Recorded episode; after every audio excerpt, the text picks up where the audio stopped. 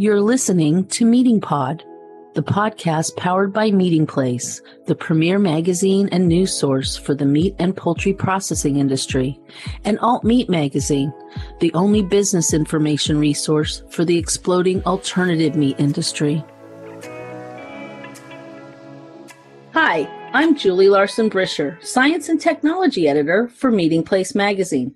Welcome to episode 10 of Meating Pod, where we're talking big data, analytics, and smart manufacturing with Mark Carter, CEO of MC Squared Enterprises, an independent consulting firm with in depth expertise in food safety, technology development and deployment, and the life science business. Mark is a food and public health microbiologist and entrepreneur with extensive international experience in technical and business activities in the food industry. He most recently served as Chief Operating Officer of Matrix Sciences, as well as Executive Vice President of Corporate Development, where he was responsible for the company's mergers and acquisitions activities. He's led teams at internationally recognized testing and analytical laboratories, including serving as CEO of QCL and as Corporate Vice President of Research and Development with the Silliker Group, now Mérieux NutriSciences. Mark's experience in the food industry includes roles as section manager for microbiology and food safety at Kraft Foods, where he applied his scientific know how to world class brands such as Oscar Mayer. Earlier in his career, he was corporate laboratory group leader at baked goods manufacturer McKee Foods. Welcome to Meating Pod, Mark. I'm delighted to have you as a guest on the podcast today. Thanks, Julie. I appreciate you having me. Well, now you and I have talked a lot recently about how COVID-19 pandemic is really driving the food industry and specifically the meat and poultry manufacturing sector to put more than a toe in the water when it comes to adopting digital transformation strategies. And in essence, to up their game in terms of better harnessing and using the data that's now available from automated and digitized equipment and systems in the plant. So, what do you see as some of the drivers today as food manufacturers step ankle or even knee deep into digital transformation and are looking to wrangle big data as part of their business strategy? Yeah, Julie, I mean that's a that's a really good way to start this off. One of the things I see that's a real driver is the fact that you know you take the last year where we're used to having a lot of people very close to each other in meat plants of all types. COVID kind of said, you know, you got to do things a little bit differently. So capturing data in those situations and then turning that, that data into viable information that's going to help you optimize processes because, you know, I think with some of the health and safety precautions we're going to see come into place in the meat industry. I mean, this has really kind of awakened people to just the environmental type situations where, you know, again, how close people are working, how fast the line's going. I think it's going to help them capture data to optimize how they run their businesses under these new conditions to go, go and continue to realize the profits that they have and, and maintain margins when the cost of business may go up a little bit from the safety precautions. Well, what are some of the opportunities and hurdles in terms of data collection and management as part of businesses industry 4.0 initiative like especially in food and meat processing operations you know are we are we making progress toward moving from i think you put it as spreadsheet silos to business intelligence Yes, I think we're making a whole lot of strides in that area. As you see companies evolve or that have come into the market in the last 10 years, one of the biggest drivers for that is the ease and sim- simplicity of using cloud-based systems where before you know, gathering data may have been a thing where we did it at a local workstation, right? I mean, I'm really familiar with how, hey, we took all of our weights at a weigh station and all that stuff went to one spot. But then to be able to get a broader picture of what you're doing, you had to go to each one of those spots, collect the data, aggregate it, and then figure out how to use it. And just crunching numbers and putting things together was tougher. The idea now is that with the IoT devices and a lot of the other things that you and I have discussed, people are able to collect data instantaneously right? And instead of having to go and have the real physical portion of it be tedious, you can have that all in one spot at your fingertips to see now. You know, and that's really, I think, where the bigger, the bigger leaps have been made to help businesses really now start to develop large data lakes and pools of, of data that they can use to make the business better and really have business intelligence. That is a huge opportunity. Would you say then, when you mentioned data lakes, is like the challenges around how much of that data you're getting it so fast and so much? How do you sort it out, you know, to yeah. actually use it to make it yeah. meaningful? Yeah. So the, the, heads and tails of it is the hard part, right? I think data collection at this at the point now is you've all you've often heard people say, "Hey, maybe we're getting too much data." I think the next step of it is using apps, software, some of the things that we're seeing in the marketplace now, analytics platforms. You know, you see companies using programs from Microsoft, Tableau, other things like that to help really aggregate that data. Now, I think the harder part is are you aggregating it in a way that makes sense to you? Or are you just looking at something that you can't relate back to your business? So that's the real next step when you say business intelligence is, yeah, there's tons and tons and tons of data out there, but then finding out what's meaningful and focusing on those things are what, where the business intelligence programs come, come into, come in and systems come into play. Well, once you've got the data, what's a good approach to identifying and obtaining the type of business intelligence that can move your company toward achieving its performance and productivity goals? Yeah. So you think of all the places you can collect data, right?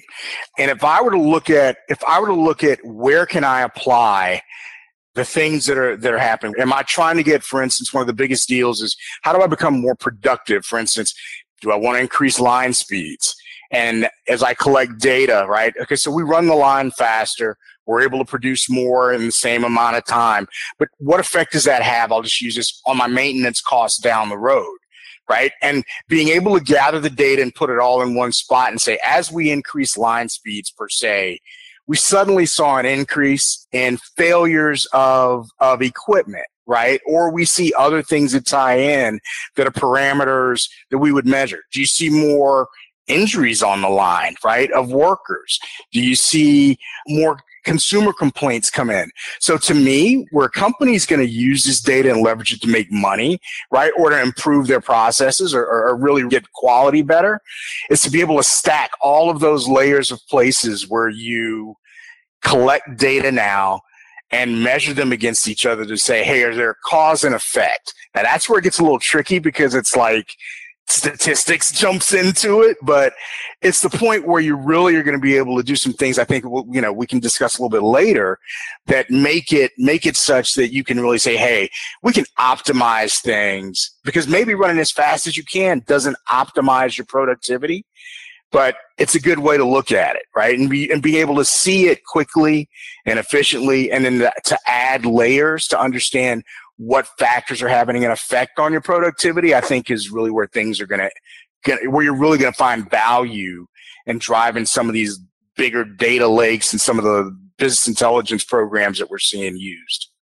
You know, it's interesting that you're saying that because what it reminds me of is you have to know your processing system. You have to know your business we've talked about that a lot over the years about from a food safety perspective knowing mm-hmm. your business helps you identify where your critical control yeah. points are or right. you know how you move forward so that food safety doesn't become a cost center yeah. it seems to me that this is ex- exactly the same you're you're absolutely looking at if you know your process you will be able to identify what kinds of data you need to be looking for and analyzing. Yeah. And I think one of the things to think about too, Julie, is the way things are becoming connected is I can now tie in way more data uh, from things in my supply chain to also understand as things are coming in, does the quality, you know, what things are affecting my operations themselves? And if I can do that up front with a ton of data that's coming from my supply chain, quality data, safety data, price data, anything that you want to feed in and be able to look at it and say, okay, what happened as this went through, right? Do I have more complaints about something that came from a certain supplier because I can identify my whole supply chain now, right? Supply chain's very visible to me.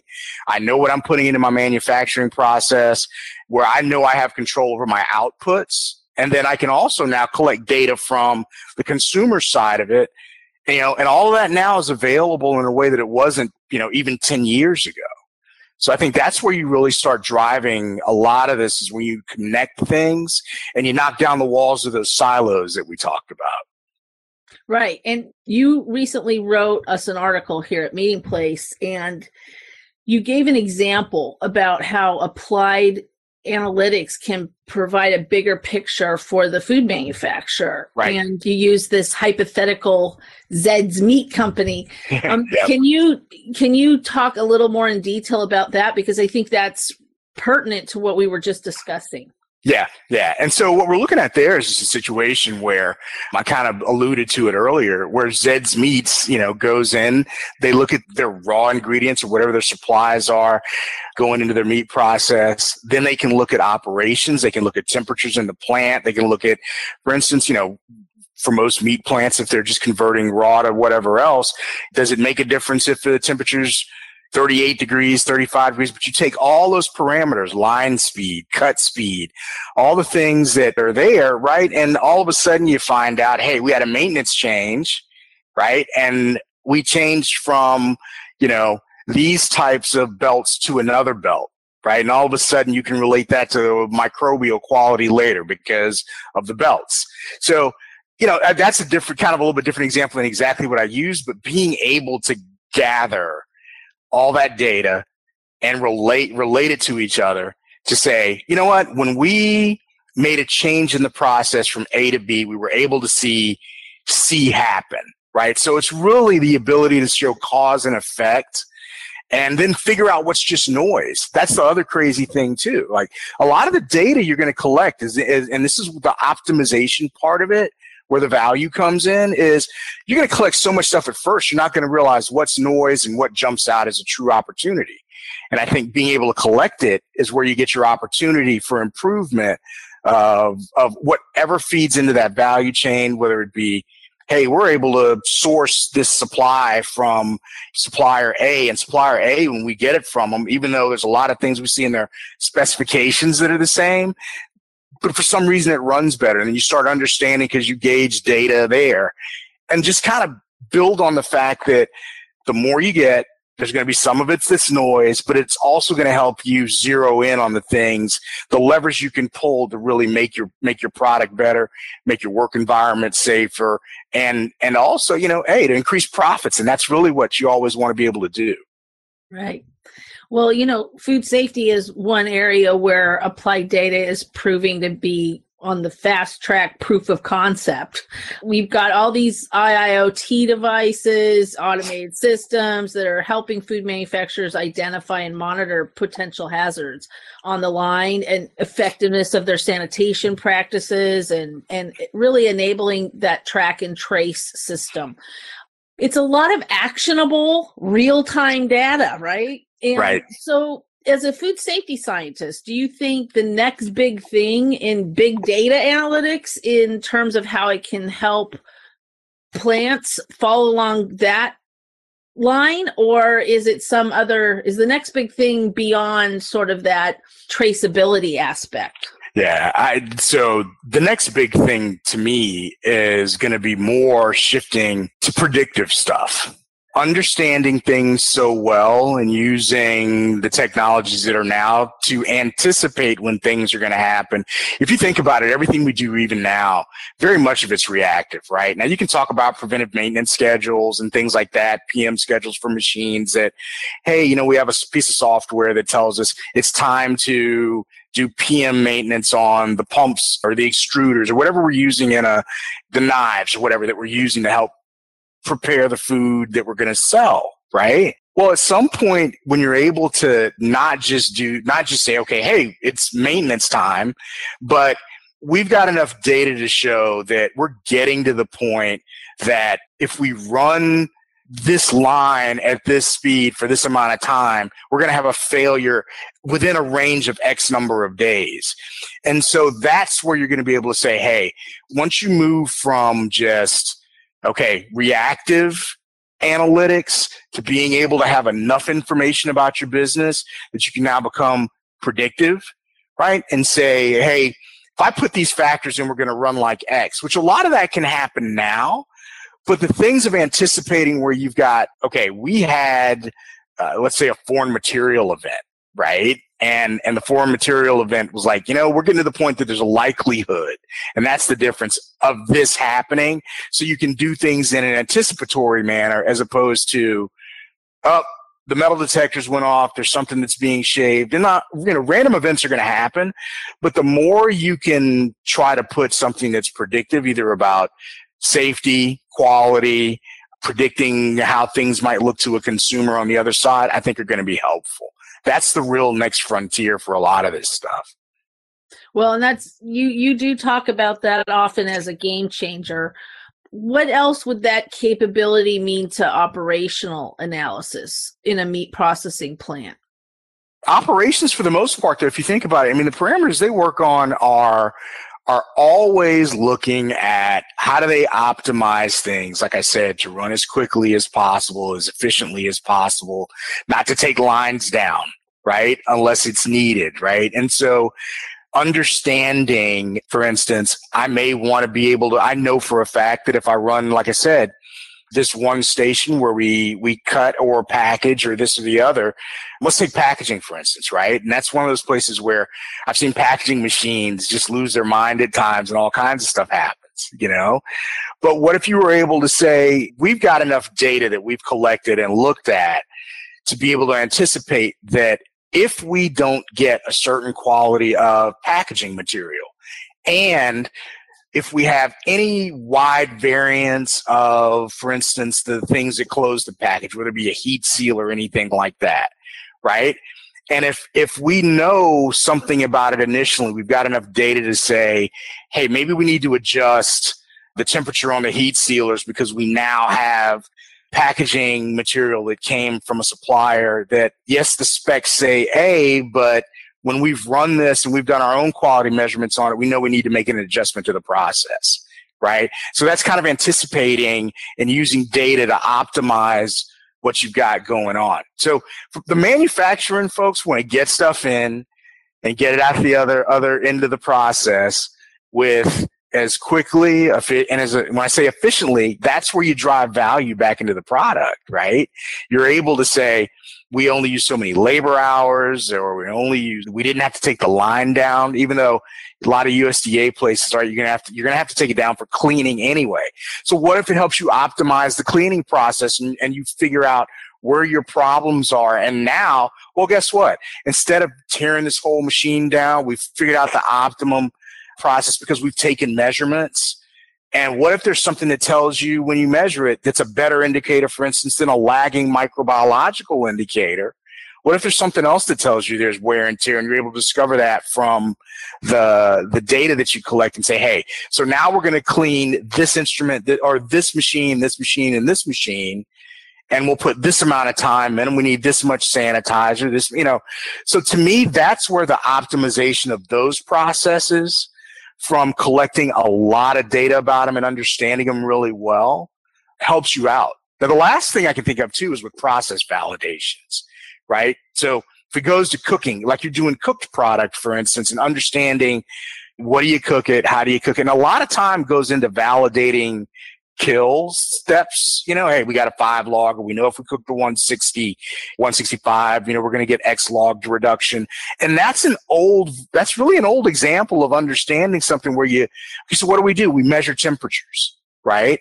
So where you can collect data to make those processes better, right? and say, hey, we don't get as much scrap if we only cook to not, you know, if we only run the speed at this level and at this temperature and our safety goals are achieved, right?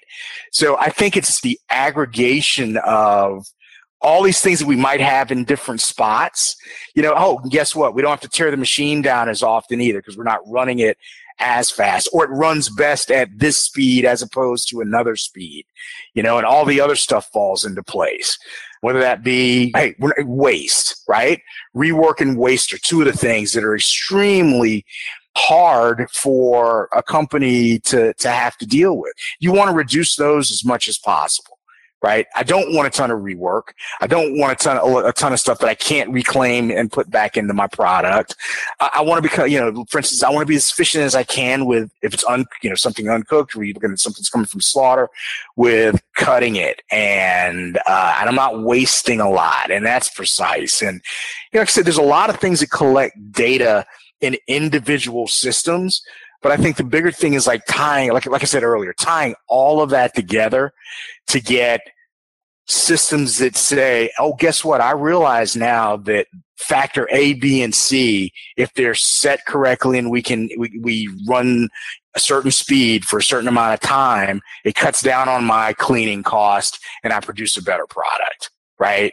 It, there's all kinds of things like that you could look at because downtime on a line is the thing that that keeps you from making money. Now, of course, in a USDA plant, you got to have your downtime, right? For sanitation, but optimizing sanitation in a place where, hey, we can do it, we can do this job in four hours instead of six. We, and it doesn't take us as much detergent or, you know, cleaning materials or things like that. That's all data that you collect while you're doing this. What excites you the most about the IIoT devices? They're available to, say, the smaller meat and poultry processors to get in. I mean, can you get some of this data collection going, even if you're a smaller operation? Yeah, that's what's really exciting about it, right? Is the fact that I always call it kind of the democratizing of data is that these devices are not cost prohibitive even for small processors, right? I mean, if you're large, you can spend as much money as you want to understand as much as you can. But the fact that there's mo- there are there are more devices coming into the marketplace that will at least help small processors who are doing things manually collect some of this data and be able to understand it and gives them a much better feel for all the things we've just talked about and it's affordable the data can be collected, aggregated, and you can see the output on your phone. That's one of the bigger deals. Like I said, you're walking around with a computer in your pocket the whole time, and now, now you can really put it to use. So I just think there's the IoT devices that are coming into the marketplace help small processors probably even more so than they do the big guys, right? Because it's one leap. The biggest leap is to be able to collect it, aggregate it, and start to analyze it, right? Scaling after that point is nowhere near as hard as getting that first step, you know, that first step in. It's like jumping into a pool the first time, right? You can put your toe in or you can just go dive. But what this will do, this will at least let you say, Hey, I know I'd like to have this data because to me, the data requirements, like if you're a, small processor and you may be supplying to somebody else, the big guys are going to ask for stuff that you want to be able to give them and you don't, you know, you want to be able to try to take as, as many advantages as you can to optimize your, your cost structure as a small supplier right? Where i can say hey i can i can get this data efficiently. There's a, there's a an investment to be made to get it. But the fact that these things are getting cheaper and cheaper, collecting it and then using some of the analytics platforms that are out there, you know, you get the right people to help you get those together. It's more now with the expense will be buying the expertise to help you get to where you want to go sometimes if you don't have it in house but it's very doable and it's affordable. And it's probably a really good investment for a lot of the smaller companies, right? It's just, and it gives them so much that once they get a base, scaling it after that point as they grow or saying, Hey, we'd also like to measure this, this, and this, it just becomes that much easier. Right. Well, thanks so much, Mark, for giving our meating pod listeners the download on data today. And listeners, you can find out more about Mark's work and expertise on his website at mcsquared.com or check out his new endeavor, Knowledge Drop, which features micro lessons online that deliver drops of information that are easy to retain on a variety of applied laboratory and food safety topics. You can find it at kndrap.com. Also, be sure to visit meatingplace.com, where you can find Mark's recent articles on applying a business sensibility to digital transformation in the food industry in our Science and Technology series online, or read his article on smart business and data analytics in the Meet Tech feature published this month in the March 2021 issue of Meating Place. Thanks again, Mark. And as always, I look forward to our next chat. Go dogs, go ducks. Thanks, Julie. Thanks for spending time with Meating Pod today. Remember to tune in on Mondays and get the inside track on the people and processes that power the protein supply. Be sure to subscribe to Meating Pod on Spotify, Apple Podcasts, or wherever you get your podcasts. And follow Meating Place and AltMeat magazines on social media or visit our websites at meatingplace.com and alt-meat.net.